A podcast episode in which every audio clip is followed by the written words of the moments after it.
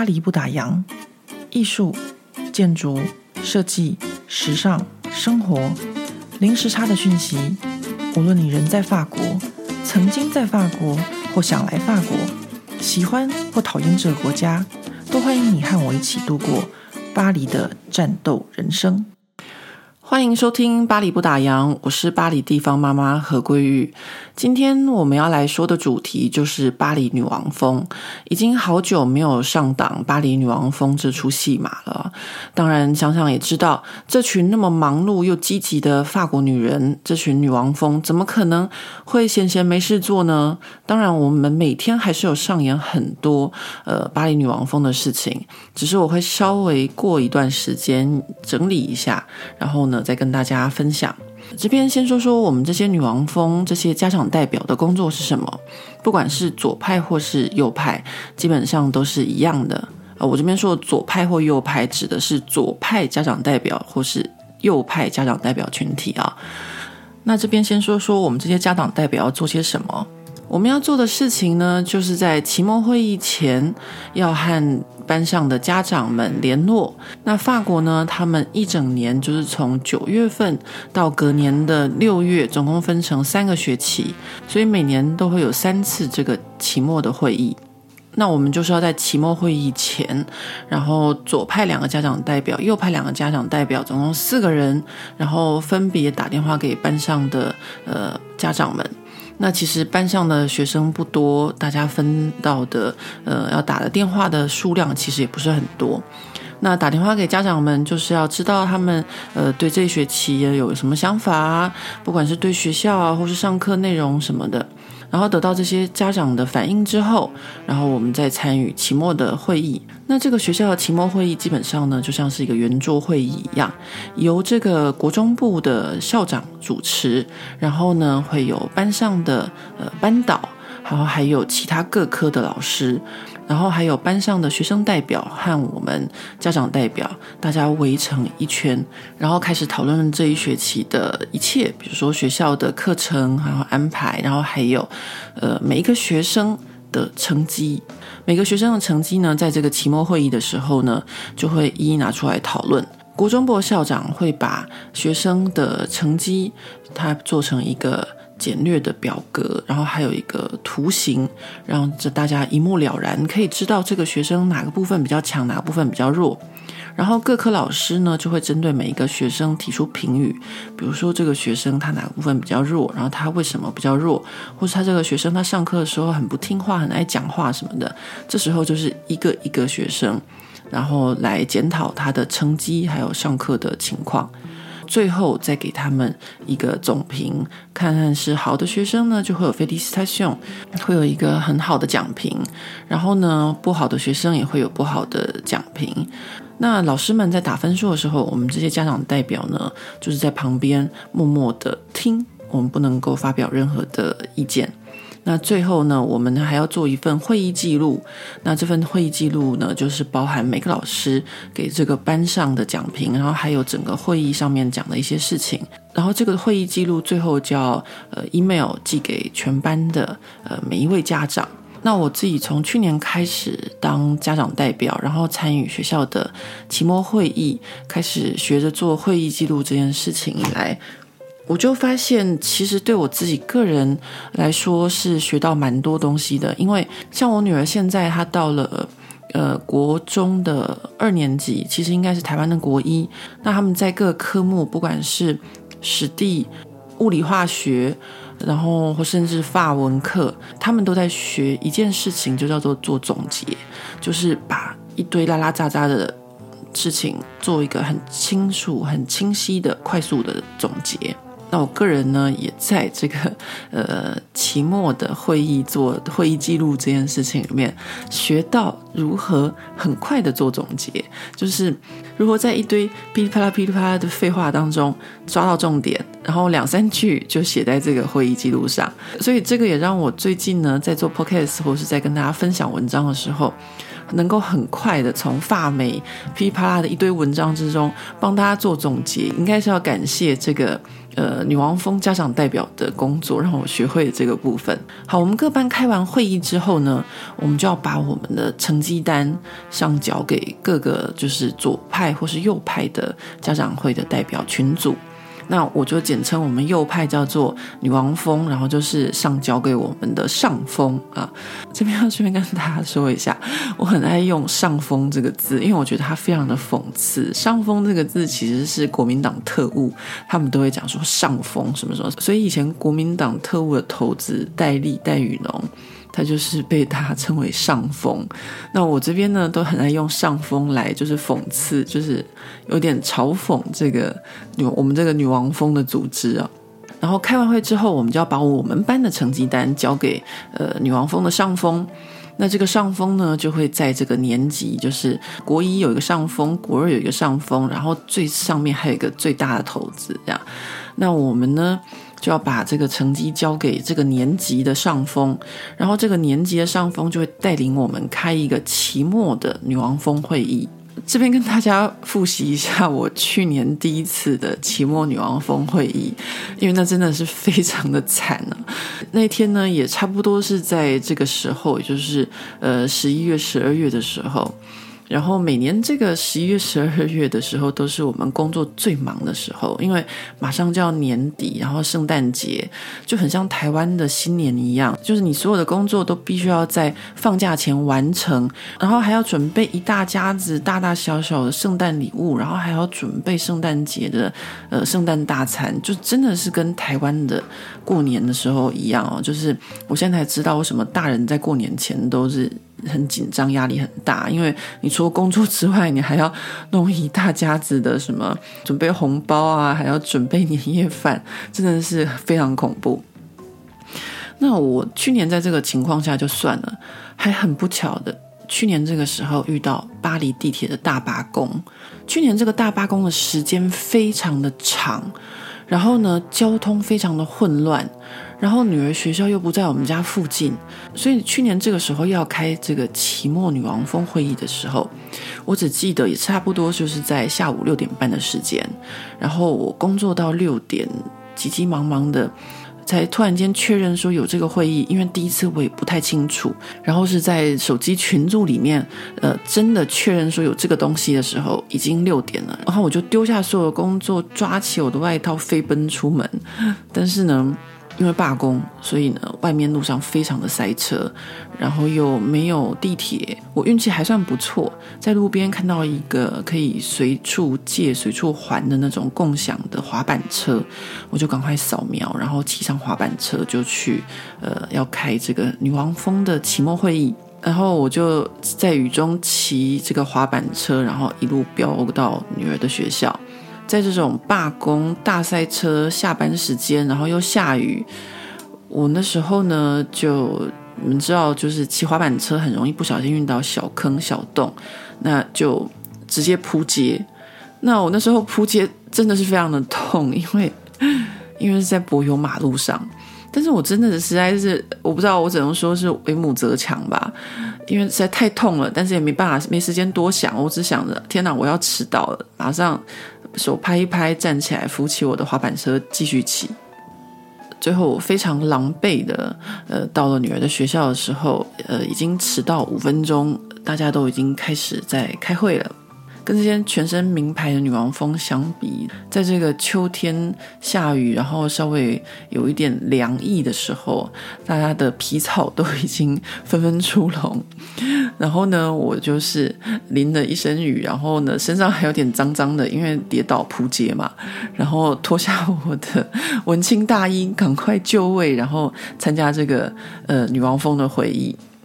那今年的这个女王峰会议呢，因为疫情的关系，我们就不用再去学校了。那当然，我光是想到呃去年那个第一次这个期末会议的恐怖状况，我就觉得哇，今年的视讯真是好太多了。我直接在我的办公室电脑打开就可以，我不用再千里迢迢跑去，然后遇到罢工，然后还有可能扑街。所以今年的女王峰会议在电脑前面视讯，我真的觉得啊，还算是蛮轻松，还不错的啦。同样时间也是六点半开始，我就打开我的电脑，直接放扩音，因为这样我另外一半在旁边工作，他也可以顺便听一听，看看学校里面大家发生什么事情。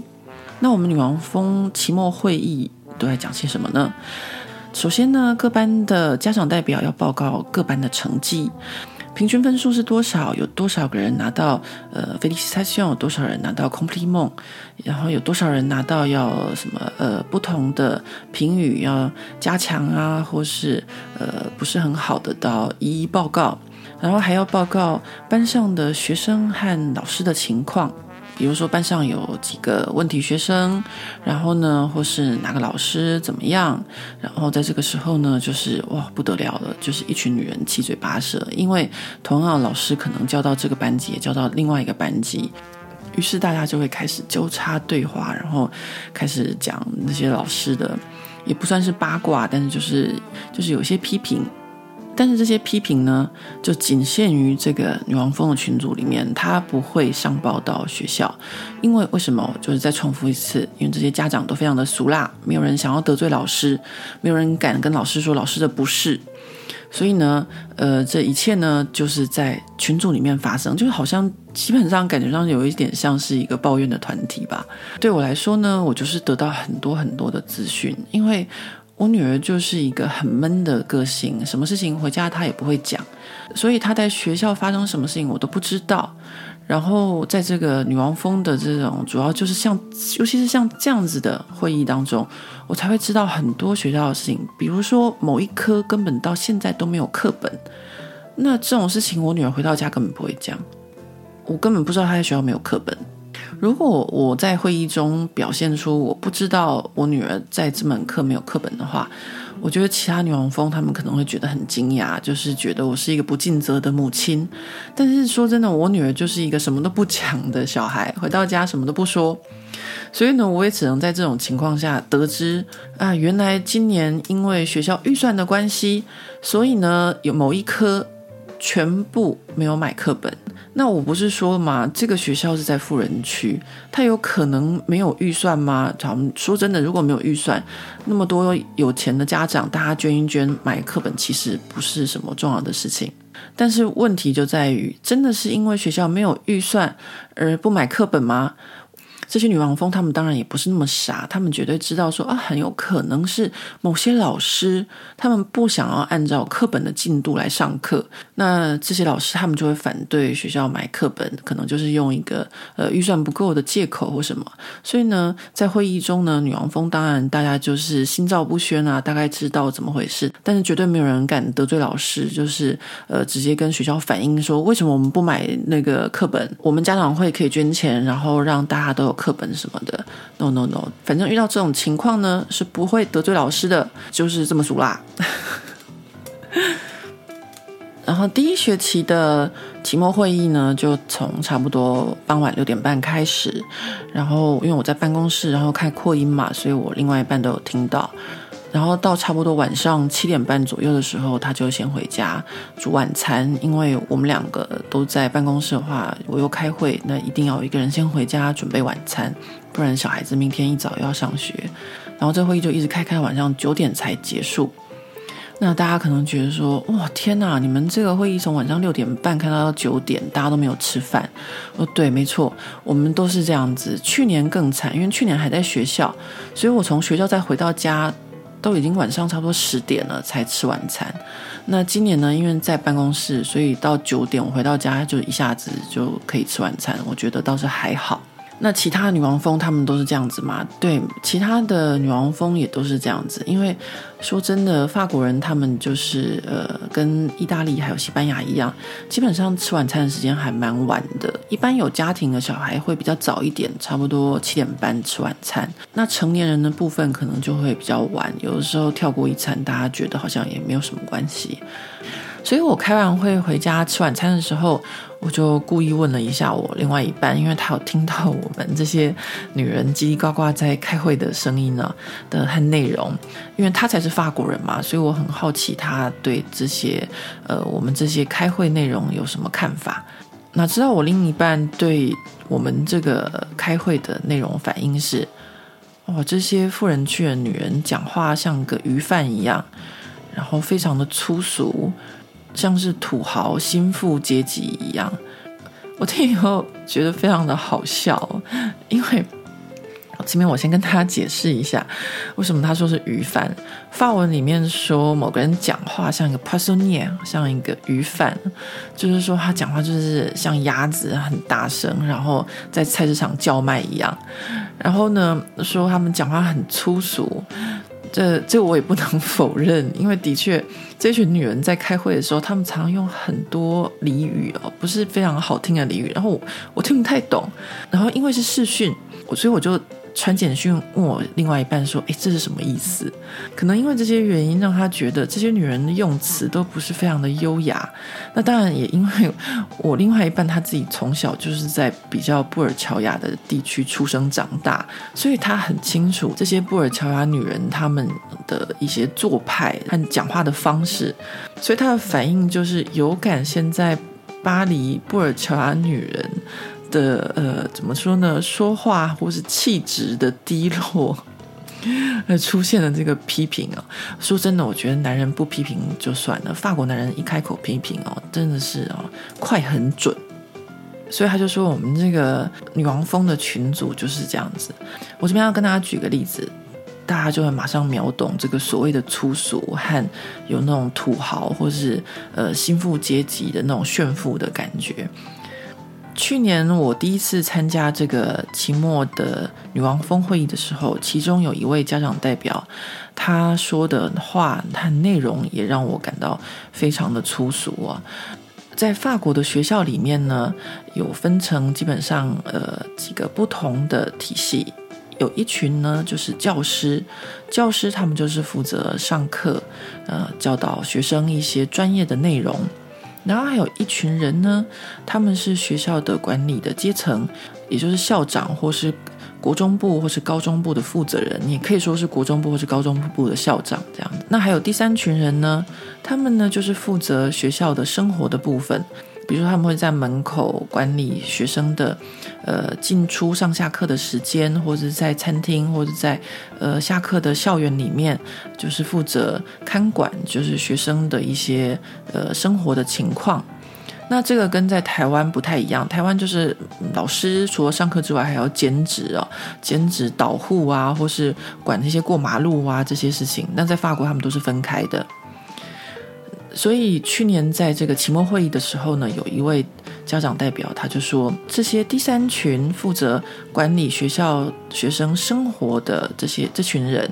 他们呢对我们的小孩讲话都非常的没有礼貌，他们根本就是一群住在郊区的穷人，然后到我们富人区来报复我们小孩子的。我我听完以后，我整个傻眼，因为我觉得这样子讲话的方式。真的是非常的粗俗，就是，呃，我不知道，我觉得有读过书的人是不会这么说话的，因为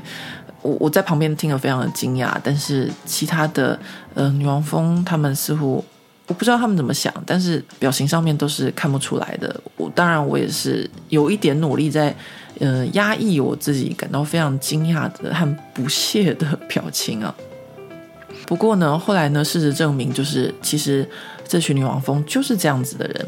因为到了会议的最后，他们就开始说：“哎呀，大家要提醒一下彼此的小孩，过完圣诞节之后，千万不要把新收到的圣诞礼物，什么最新的 iPhone 啊，或是最新的球鞋、名牌的包包，穿在身上。”因为呢，最近呢，就有一些小孩呢，他们因为呃穿着全身名牌，然后就被人家打劫，打劫到全身只剩下内裤，然后光着脚回家，然后中间彼此大家的交流就是，哎呀，我也不知道为什么就我们这一区会是这个样子，另外某某区他们也很有钱，为什么他们就不会这样子呢？各位朋友们，因为巴黎的富人区不是只有一个区域，这就像是在台北市一样。台北市的富人区，呃，可能有大安区，那大安区可能还分成，我是忠孝东路帮，然后呢，我是呃仁爱敦化，呃，或是什么样子。那现在呢，可能又分成啊、我是信义区，然后信义区可能还分成什么路，然后什么样子。那在巴黎也是一样的情况，所以才会有刚刚那些群女人说，哦，为什么我们这一区会这样子，另外一个富人区都没有这样？那我想他们可能没有想到，他们就是。真的就像我另外一半所说的那样子，就是他们可能是新富阶级，而不是已经富三代或是富两代的呃布尔乔亚阶级，所以他们才会有这样子对学校管理人员的这种批评，觉得他们应该对自己的小孩毕恭毕敬的看法。那讲到这边，我想大家就可以了解，呃，为什么我另外一半会对这群女王蜂有这样子的批评了啊。那在去年的女王峰会议之后呢，我就做了一整晚的噩梦，因为两个半小时我听到太多的学校的事情，然后呃哪个老师怎么样，哪个学生怎么样，哪一班怎么样，然后还有一些就是像刚刚给大家举例的那种比较粗俗一点的对话。那当然，因为在我的生活中比较少会有这样的情况，虽然我身边有很多也是。非常富有的朋友们，尤其是台湾朋友们，他们可能是呃股票上市公司，可能是呃大家族，但是他们在跟我相处的时候，并不会有这样子的态度。其实我觉得算是教养很好的。那我呢，很少遇到像这样子赤裸裸的呈现这样子嫌贫的一种状况。所以我呃去年这个女王峰会议之后呢，我就做了一整晚的梦。当然，也不说是噩梦，但就是一整晚的很多奇奇怪怪的梦，因为资讯量太大了。那今年呢，我已经习惯了，就是呃，我大概知道他们就是什么样子的一群人。那我也没在怕，因为我女儿这一班的成绩是全年级就是最优秀的，就是可以说是大家带的是名牌。那我的名牌就是我女儿这个班级很优秀的班级，就是我的名牌。所以我也没在跟他们就是有什么好好尴尬的这样。那但是呢，今年的会议结束之后。在我们家成了富人区的大妈，因为我另外一半在会议之后就常常调侃我说，我就是跟他们一样的富人区大妈。然后加上上礼拜不是有一个法国的右派杂志，它的封面有呃几个国家的总统在赛跑，其中因为还有我们台湾的总统蔡英文，所以我就买了这本杂志跟大家分享。那这件事情呢，还被我另外一半嘲笑，就说你不但参加了右派的家长会，现在连买杂志都开始买右派的。好，这就是这一期的这个女王蜂会议啊，跟大家分享一下最近的女王蜂的动态。还有一件事情我忘了跟大家分享，就是关于我另外一半对这个呃右派女王蜂的这个批评啊。那当中呢，有一件事情，我觉得，呃，跟我们的价值观比较不一样的，就是他觉得这一群女王蜂，他们只希望他们的孩子将来可以成功赚大钱，而没有想到孩子们的理想这件事情。那我想要说的就是，其实法国呢，整个社会是比较中间偏左一点的。然后再加上原本的天主教的信仰，就是说人生并不是以赚钱为目的啊，不是功成名就为目的，所以呃，大部分的家长是蛮支持小孩子可以有自己的理想。这也是我另一半对这个女王蜂群组他的感觉哦，就是他觉得这群妈妈们就是呃，可能因为自己是第一代，然后呃创业或是第一代变富有，然后希望第二代呢可以就是。呃，维持，所以他们会很就是推动第二代也继续就是呃努力赚大钱的方向。这一次的会议还有件事情让我蛮震惊的，我就是我也不知道为什么，就是这群女王蜂呢，他们的年纪都稍长。呃，像我的话呢，我今年是四十二岁，那我差不多是三十岁的时候生我女儿。那这群女王蜂大部分平均差不多都是五十五十多岁，那我就。不晓得说为什么他们会是这样，那当然我另外一半觉得说他这是正常，因为可能就是有在拼事业，所以比较晚婚。那有一些他们是有第一段婚姻，然后第二段婚姻又生了比较小的这样子。但是呢，这次在视讯会议中呢，就有一个呃年纪稍长的妈妈，就是标准的那种富人区的呃太太的样子，就是染的一头金发，然后晒成古铜色，但是他在镜头前面不停的抽烟，不停的抽烟，不停的抽烟，然后讲话也是像那个鱼贩一样这样的声音。我真的觉得蛮违和的，就是他如果对法国的女人有什么很很多不同的憧憬或幻想，我想大家在这一集里面可能都会幻灭。那后来我有跟在这边待很久的台湾朋友讲到这件事情，那他们也有感觉，就是他们觉得法国女人的文化真是一代不如一代。今天的巴黎女王风就到此差不多结束了。最后呢，再给大家加码一个不可告人的秘密，就是我女儿班上有一位同学，她的父亲上个周五确诊。那这种时候呢，就是我最担心的时候，果然也就发生了。呃，我以前就跟大家分享过，就是法国妈妈们他们的小孩。有头虱的时候，到学校绝对不会讲，然后就这样子把头虱传染给全班同学。那这一次呢，果然也是一样，这个同学的爸爸确诊。昨天这个女孩还是到学校去上课，然后到了下午的时候被学校赶回家，因为法国政府的法规有规定，如果你是接触者，你必须要在家里面隔离七天。然后去学校上课的时候，还必须要出示你的检验报告是阴性，你才可以去上学。那法国人的自私就是这样子，就是他们不愿意，呃，小孩子缺课，尤其是在一个考试非常多的学校，所以呢，就让孩子去上学。这件事情呢，就像是女儿幼稚园的时候，大家处理头虱的态度一样。就是大家都宝宝知道，但是宝宝不说，所以呢，这大概就是为什么法国现在疫情会这么严重的原因，因为有太多人呃染病，然后不愿意说，然后非常自私，然后还继续去学校上课。好吧，今天的巴黎不打烊 Podcast 就到此结束。下一次呢，希望有机会跟大家讲讲巴黎地方妈妈的坏教育，也就是。人生不用赚大钱，人生要有理想。